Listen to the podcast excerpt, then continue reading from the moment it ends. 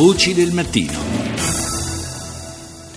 Do il buongiorno al nostro primo ospite di questa settimana, che è Nicola Pedrazzi, collaboratore dell'Osservatorio Balcani e Caucaso ed è stato anche corrispondente da Tirana del medesimo osservatorio. Buongiorno Pedrazzi.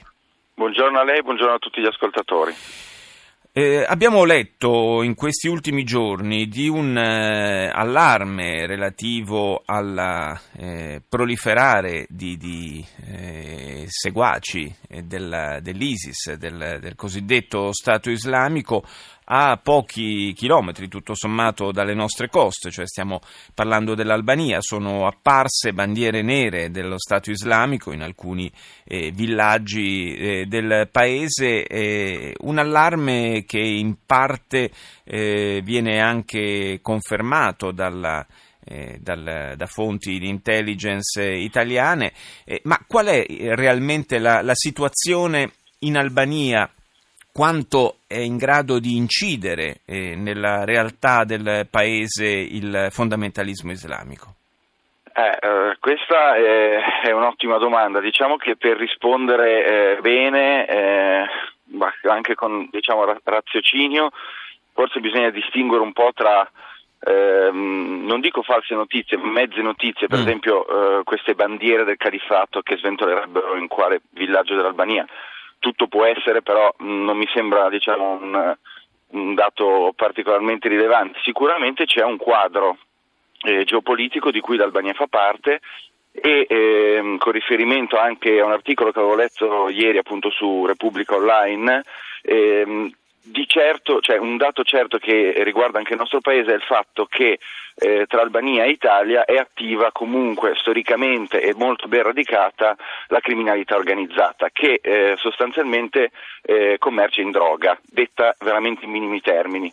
E nel caso in cui in questo nuovo con- contesto geopolitico eh, questa rete, che è appunto molto organizzata tra Albania e Puglia, decidesse di eh, veicolare per qualsiasi motivo eh, che, ideologico piuttosto che di convenienza economica, ma eh, di, di supportare logisticamente attività terroristica, questo è possibile, nel senso che essendoci una rete criminale organizzata può accadere, e questa è esattamente la preoccupazione anche dell'intelligence italiana coordinato con l'intelligence albanese, e in questo senso questa è la notizia. Mm. Mi permetto però di dire che non è una notizia di ieri, cioè questa è una notizia Eh, già di un anno fa. Insomma, il, eh, la criminalità organizzata che si muove tra Albania e Italia è fatto noto, eh, soprattutto in Italia, e eh, così come è fatto noto che l'Albania sia un paese a maggioranza musulmana, e qui viene secondo me il quadro completo che possiamo cercare di fornire in un, in un minuto se, se vogliamo.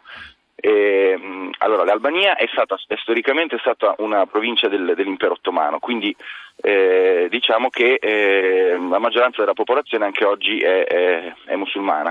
Ovviamente dopo cinquanta anni di, di comunismo, perché ricordiamo che la dittatura di Enver Hoxha aveva trasformato l'Albania in quella che lui chiamava la prima teocrazia del mondo, quindi sì, tutte le religioni erano state Eh, tapp- diciamo distrutte. Sì, messe al bando, era un regime assolutamente ateo che voleva imporre l'ateismo. Totalmente, totalmente, ateismo di Stato, prima teocrazia del mondo, è un caso molto unico e anche studiato il caso albanese dal punto di vista religioso.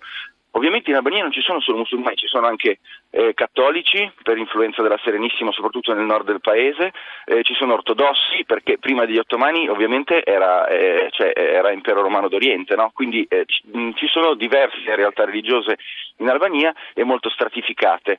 Eh, L'Albania è, è anche descrivibile come terra del dialogo religioso.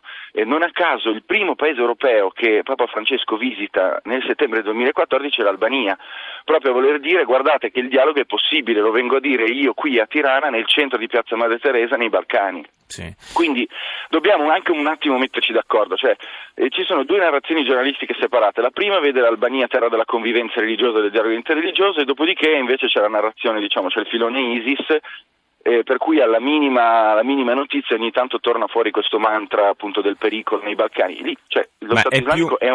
È più un pericolo, tra virgolette, di, di, eh, di rotta che potrebbe essere utilizzata per il transito di potenziali terroristi, oppure c'è anche un pericolo di radical- radicalizzazione in loco?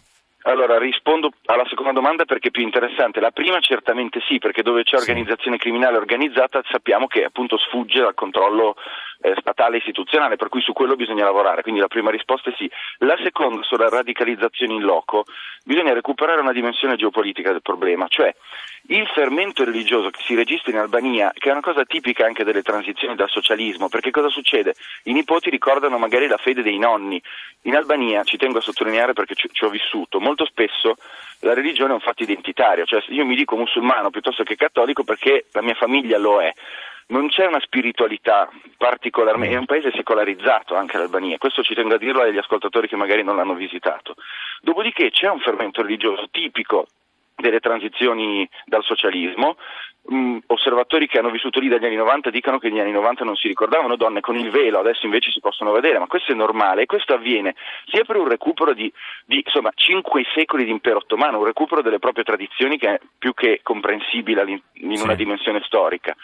E, e poi avviene perché, faccio un esempio, la Turchia di Erdogan, il neo-ottomanismo di Erdogan, che cos'è?